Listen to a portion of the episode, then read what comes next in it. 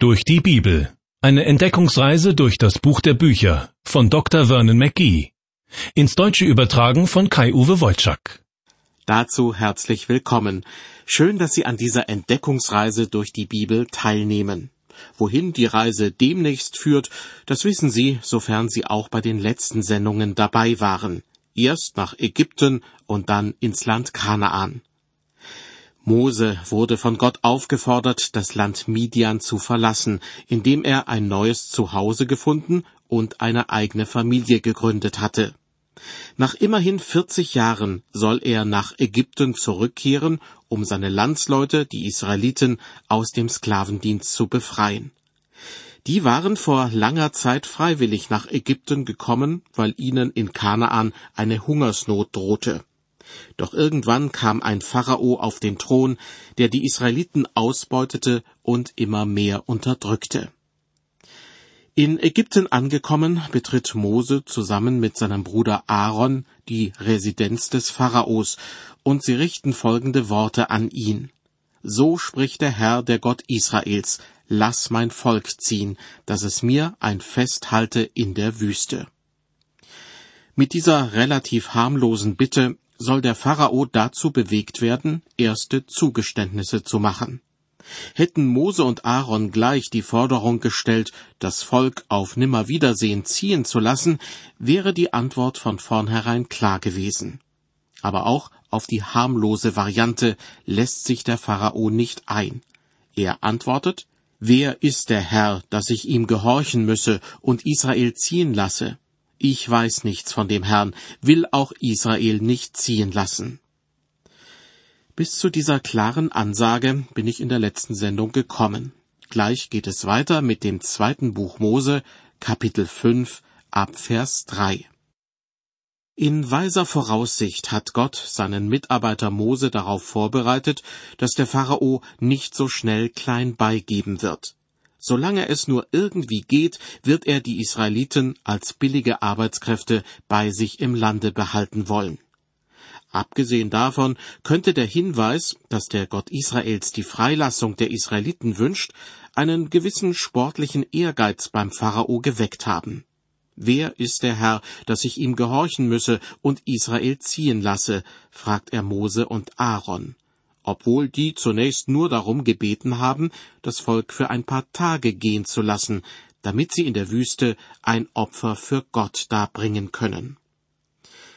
Weil der Pharao ablehnend reagiert, wiederholen Mose und Aaron ihre Bitte und erklären ihm, warum ihnen so viel daran liegt. Ich lese aus dem zweiten Buch Mose, Kapitel 5, die Verse 3 bis 5. Sie sprachen, der Herr der Hebräer ist uns erschienen. So lass uns nun hinziehen, drei Tage reisen weit in die Wüste und dem Herrn unserem Gott opfern, dass er uns nicht schlage mit Pest oder Schwert. Da sprach der König von Ägypten zu ihnen, Mose und Aaron, warum wollt ihr das Volk von seiner Arbeit frei machen? Geht hin an eure Dienste. Weiter sprach der Pharao, Siehe, sie sind schon mehr als das Volk des Landes, und ihr wollt sie noch feiern lassen von ihrem Dienst? Wie am Ende des vorigen Kapitels zu lesen war, haben sich Mose und Aaron mit den Ältesten der Israeliten getroffen, aber wohl auch große Teile des Volkes zusammengerufen. Und das wahrscheinlich nicht nur einmal. Auf jeden Fall muss der Pharao davon Kenntnis bekommen haben. Deshalb fordert er Mose und Aaron auf, die Leute nicht von der Arbeit abzuhalten.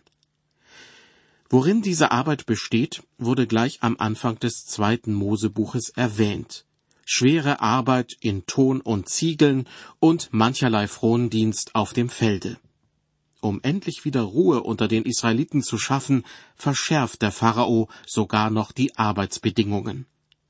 In den Versen sechs bis neun wird berichtet, Darum befahl der Pharao am selben Tage den Vögten des Volks und ihren Aufsehern und sprach, Ihr sollt dem Volk nicht mehr Häcksel geben, dass sie Ziegel machen wie bisher. Lasst sie selbst hingehen und Stroh dafür zusammenlesen. Aber die Zahl der Ziegel, die sie bisher gemacht haben, sollt ihr ihnen gleichwohl auferlegen und nichts davon ablassen. Denn sie gehen müßig, Darum schreien sie und sprechen, wir wollen hinziehen und unserem Gott opfern. Man drücke die Leute mit Arbeit, dass sie zu schaffen haben und sich nicht um falsche Reden kümmern.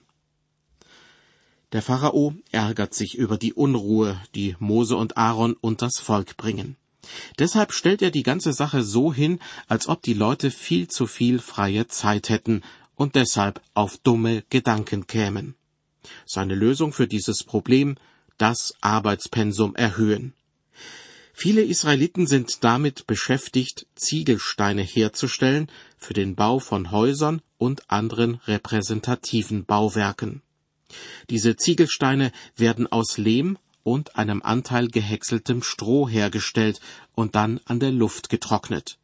Das Stroh verbessert nicht nur die Wärmedämmung, sondern sorgt für eine bessere Stabilität der Ziegelsteine, während sie trocknen.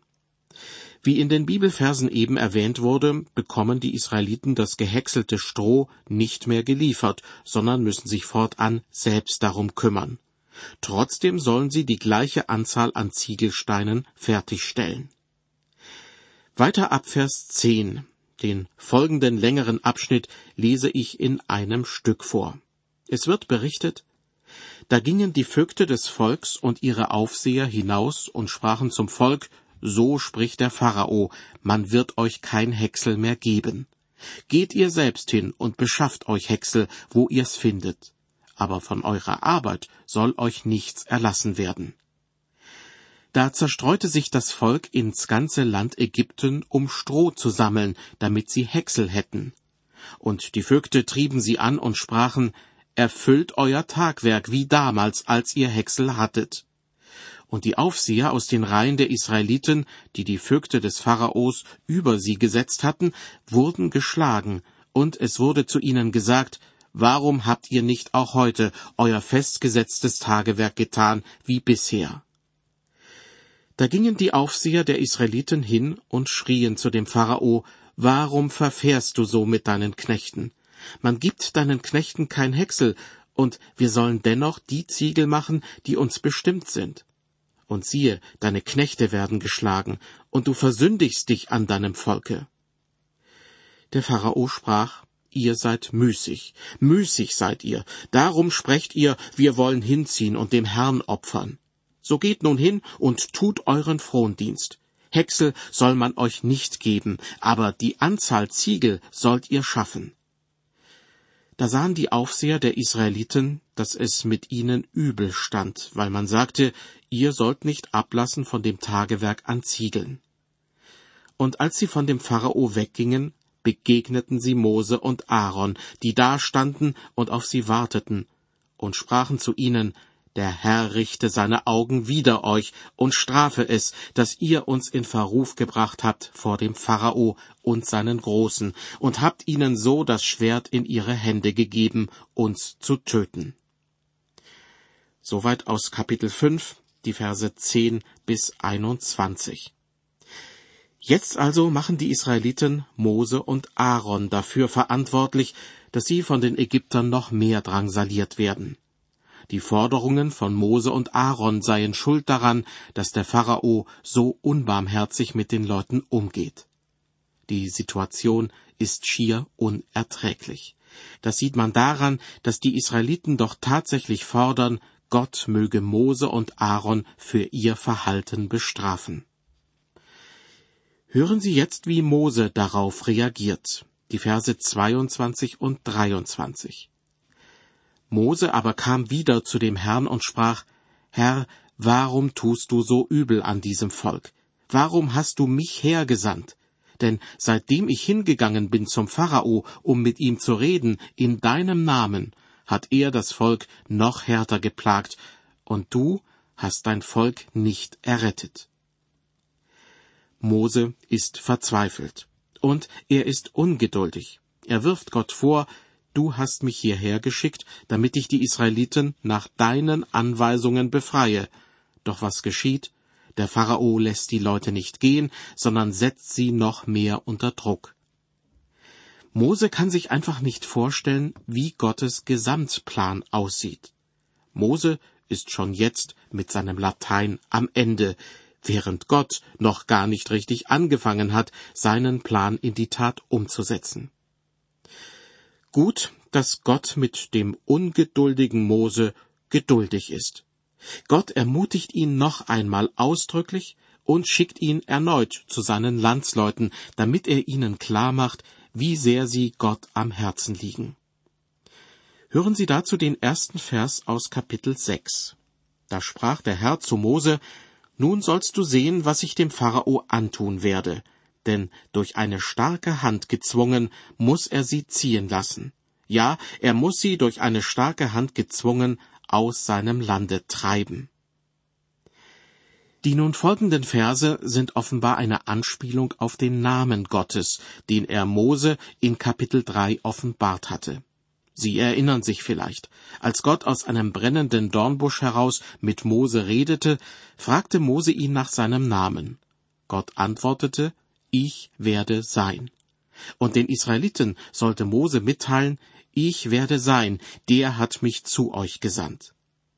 Im Hebräischen steht hier der Gottesname Jahwe. In der deutschen Lutherbibel finden wir dafür die Bezeichnung Herr in Großbuchstaben.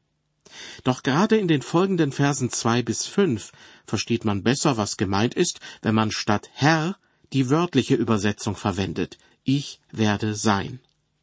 Genau das will ich jetzt einmal tun. Hören Sie also die Verse zwei bis fünf aus dem sechsten Kapitel, doch statt Herr oder hebräisch Jahwe lese ich Ich werde sein. Achtung, es geht los. Und Gott redete mit Mose und sprach zu ihm, Ich bin, der ich sein werde, und ich bin erschienen Abraham, Isaak und Jakob als der allmächtige Gott. Aber mit meinem Namen, ich werde sein, habe ich mich ihnen nicht offenbart. Auch habe ich meinen Bund mit ihnen aufgerichtet, dass ich ihnen geben will das Land Kanaan, das Land, in dem sie Fremdlinge gewesen sind. Auch habe ich gehört die Wehklage der Israeliten, die die Ägypter mit Frondienst beschweren, und habe an meinen Bund gedacht. Gott erzählt also Mose, dass er bereits seinen Vorfahren Abraham, Isaak und Jakob erschienen ist aber seinen Namen hat er ihnen nicht offenbart. Das geschieht erst jetzt, weil er die Israeliten zu seinem Volk machen, sie aus Ägypten befreien und in das verheißene Land Kanaan zurückbringen will. Dass Gott Mose seinen Namen offenbart hat, nämlich Jahwe, ich werde sein, das signalisiert den Anfang einer sehr engen Beziehung zwischen Gott und seinem Volk. Ich werde sein. So stellt sich Gott diesem Volk vor. Und in den folgenden Versen erklärt er dann, was das genau heißt, indem er ein Sieben-Punkte-Programm vorlegt. Siebenmal heißt es dort, ich will. Und dann folgt Punkt für Punkt, was Gott mit den Israeliten vorhat. Dazu kommen wir in der nächsten Sendung. Hier an dieser Stelle möchte ich Ihnen zunächst einen Überblick darüber geben, was in den Kapiteln sechs bis zwölf alles geschehen wird. Manchmal ist es ja hilfreich, sich mit einer groben Übersicht zu beschäftigen, bevor man anschließend ins Detail geht. Ein Schlüsselvers für das, was in den folgenden Kapiteln geschildert wird, ist meines Erachtens der zweite Vers aus Kapitel fünf. Nachdem Mose und Aaron den Pharao gebeten haben, die Israeliten in die Wüste ziehen zu lassen, damit sie dort ihrem Gott ein Opfer darbringen können, antwortet der Pharao, Wer ist der Herr, dass ich ihm gehorchen müsse und Israel ziehen lasse? Ich weiß nichts von dem Herrn, will auch Israel nicht ziehen lassen. Der Pharao kennt nach eigener Aussage den Gott der Israeliten nicht, will ihn offenbar auch nicht kennenlernen und sich erst recht nicht etwas von ihm sagen lassen. Damit eröffnet der Pharao ein Kräftemessen der besonderen Art. Auf den ersten Blick handelt es sich um ein Kräftemessen zwischen dem Pharao auf der einen Seite und Mose, Aaron und dem Volk Israel auf der anderen Seite. Doch es geht um mehr. Es geht darum, ob die Götter der Ägypter das Heft in der Hand behalten können oder ob der Gott Israels als Sieger hervorgeht. Im Zusammenhang mit den zehn Plagen, die Gott über die Ägypter kommen lässt, wird mehrmals deutlich, dass nicht der menschliche Konflikt zwischen dem Pharao und den Israeliten im Vordergrund steht. Gott hat die Plagen bereits angekündigt, als er Mose am Berg Horeb aus einem brennenden Dornbusch heraus ansprach. Das Wort Plage ist dabei zwar noch nicht gefallen, aber Gott kündigte an, ich werde meine Hand ausstrecken und Ägypten schlagen mit all den Wundern, die ich darin tun werde. Danach wird er euch ziehen lassen. Was diese zehn Plagen anbelangt, so geschieht nichts rein zufällig. Was bei diesen Plagen geschieht und auch die Reihenfolge der zehn Plagen ist von Gott mit Absicht festgelegt. Er offenbart sich dem Pharao, der nichts von ihm wissen will, nach und nach auf unangenehme Weise. Dabei entlarvt er gleichzeitig die falschen ägyptischen Götter und bringt die Israeliten ihrer Befreiung ein Stück näher. Die einzelnen Plagen, die über die Ägypter kommen, werden sowohl von Theologen als auch von Naturwissenschaftlern sehr unterschiedlich gedeutet. So gibt es etwa die Vermutung, dass verschiedene Naturkatastrophen, die sich ereignet haben, im Nachhinein als göttliche Strafen gedeutet wurden. Demnach wäre alles das, was Gott und Mose miteinander besprochen haben, eine bloße Erfindung. Ich persönlich halte dagegen eine Theorie für glaubwürdig, die besagt, dass sich jede einzelne der zehn Plagen gegen eine bestimmte ägyptische Gottheit richtet. Im alten Ägypten gab es Tausende von Göttern und Götzenbildern und Tausende von Tempeln. Der Glaube an übernatürliche Kräfte war allgegenwärtig und beherrschte die Menschen. Aus christlicher Sicht steckte letztlich der Teufel hinter diesem ganzen Irrglauben, und sein Gegenspieler ist Gott. Wir sollten auch bedenken, dass die Israeliten inzwischen schon seit rund 400 Jahren in Ägypten lebten. Das heißt, die Israeliten, die Zeitgenossen von Mose sind, sie sind gewissermaßen zwischen Lehmziegeln und ägyptischen Göttern groß geworden. Viele von ihnen wissen möglicherweise nur vom Hörensagen über den Gott Israels Bescheid. Die Plagen, die den Ägyptern bevorstehen, sind deshalb für die Israeliten eine beeindruckende Offenbarung der Macht Gottes. Ich möchte die zehn Plagen an dieser Stelle kurz auflisten und jeweils einige Bemerkungen dazu machen. Bevor die erste Plage stattfindet, gehen Mose und Aaron noch einmal zum Pharao der will als Zeichen für ihre Vollmacht ein Wunder sehen. Daraufhin wirft Aaron seinen Stab auf den Boden und er wird zur Schlange. Das beeindruckt den Pharao jedoch nicht besonders, sondern er lässt einige Zauberer kommen, die das Gleiche vollbringen. Das zeigt, dass hinter all der religiösen Betriebsamkeit der Ägypter durchaus eine ernstzunehmende Macht steckt, die Macht des Teufels nach christlicher Überzeugung. Das sollten wir im Hinterkopf behalten, wenn ich nun die einzelnen Plagen kurz aufzähle. Die erste Plage. Alle Gewässer in Ägypten werden in Blut verwandelt. Als wichtigstes Gewässer ist natürlich der Nil zu nennen. Regelmäßige und weitläufige Überschwemmungen sorgen nicht nur für Feuchtigkeit in den angrenzenden Böden, sondern der mitgeführte Schlamm aus dem Nil macht die Böden auch fruchtbar. Aus diesem Grund war der Nil dem Gott Osiris geweiht. Auf ägyptischen Zeichnungen wird Osiris oft mit einem allsehenden Auge dargestellt. Immer im Frühjahr, wenn der Nil über die Ufer trat und das lebensspendende Nass mit sich brachte, wurden verschiedene Riten gefeiert. Damit war Schluss, als der Nil kein Wasser, sondern nur noch Blut mit sich führte. Ägyptische Zauberer konnten diese erste Plage allerdings nachahmen. Die zweite Plage. Frösche kommen über das Land. Zu den schönsten Tempeln in der ägyptischen Stadt Memphis gehörte der Heket-Tempel. Die Göttin Heket wurde als froschköpfige Frau, manchmal auch nur als Frosch dargestellt. Frösche zu töten galt zeitweise als ein Verbrechen. Doch wenn man sie überall im Haus vorfindet, wie die Ägypter es bei der zweiten Plage erleben, im Bett, im Essen und weiß ich wo, dann geht das sogar einem ausgesprochenen Tierfreund zu weit. Die ägyptischen Zauberer allerdings schaffen es ebenfalls, Frösche in die Welt zu setzen. Die dritte Plage Stechmücken.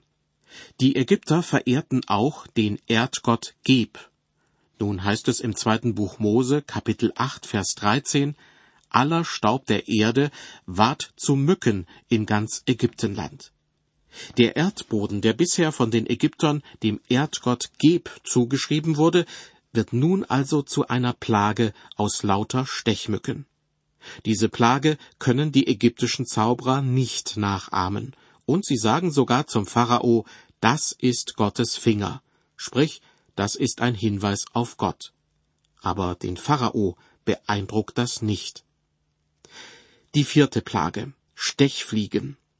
Eine Deutung dieser Plage ist schwierig. Manche meinen, dass das hebräische Wort für Stechfliege auch auf eine bestimmte Käferart hindeuten könnte, auf den Skarabäus, den sogenannten Pillendreher.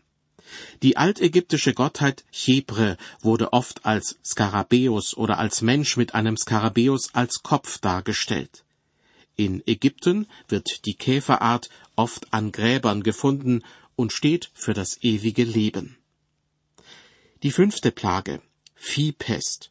Auch in diesem Fall gibt es einen Bezug zur altägyptischen Götterwelt. Der zweitgrößte Tempel, den es in Ägypten gab, stand in Memphis und war dem heiligen Stier Apis geweiht. Durch die Viehpest wurden die Ägypter also in gewisser Weise dazu gezwungen, eine kranke Kuh anzubeten. Die sechste Plage Blattern.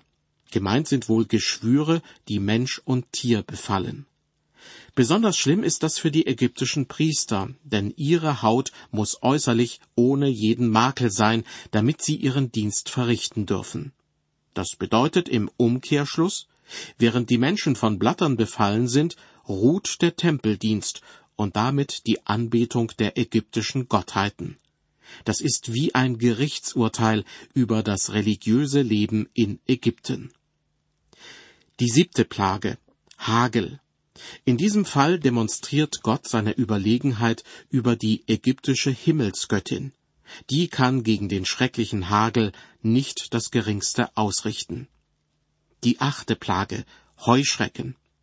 Durch die Heuschrecken wurde die gesamte Ernte vernichtet. In der ägyptischen Mythologie gab es einige Götter, die durch insektenähnliche Tiere dargestellt wurden.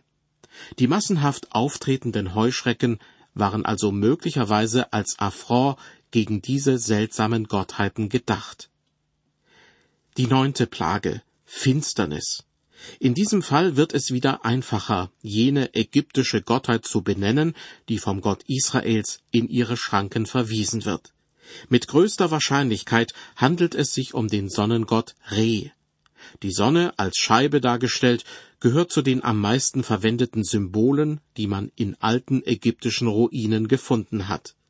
Die Finsternis als Plage lässt den Sonnengott Re wirklich alt aussehen. Und schließlich die zehnte Plage, die Tötung der Erstgeborenen. Im alten Ägypten war es üblich, die Erstgeborenen den Göttern zu weihen. Durch die zehnte Plage nimmt der Gott Israels den ägyptischen Göttern gewissermaßen weg, was eigentlich ihnen zugedacht war.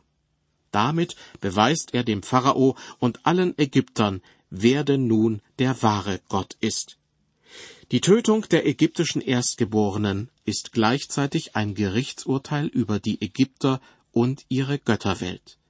Außerdem werden die Israeliten dadurch endlich aus dem Sklavendienst befreit. Soweit ein Überblick über die zehn Plagen, die Gott über den Pharao und die Ägypter kommen lassen wird. Erst in der übernächsten Sendung werden wir den Bericht über die erste Plage erreichen. Aber weil die Handlung des Bibeltextes schon jetzt auf diese zehn Plagen ausgerichtet ist, war es mir wichtig, Ihnen bereits an dieser Stelle diesen kurzen Überblick zu geben. Wie bereits gehört, lässt der Bericht über die zehn Plagen noch ein bisschen auf sich warten. In der nächsten Ausgabe der Reihe durch die Bibel geht es erst einmal um das Sieben-Punkte-Programm, das Gott für Mose und die Israeliten als Ermutigung bereithält. Siebenmal heißt es dort, ich will. Und dann folgt Punkt für Punkt, was Gott mit den Israeliten alles vorhat. Und ab der übernächsten Sendung folgt dann, wie gesagt, der Bericht über die berühmten zehn Plagen, von denen die Ägypter heimgesucht werden. Ich verabschiede mich bis zum nächsten Mal. Gottes Segen mit Ihnen.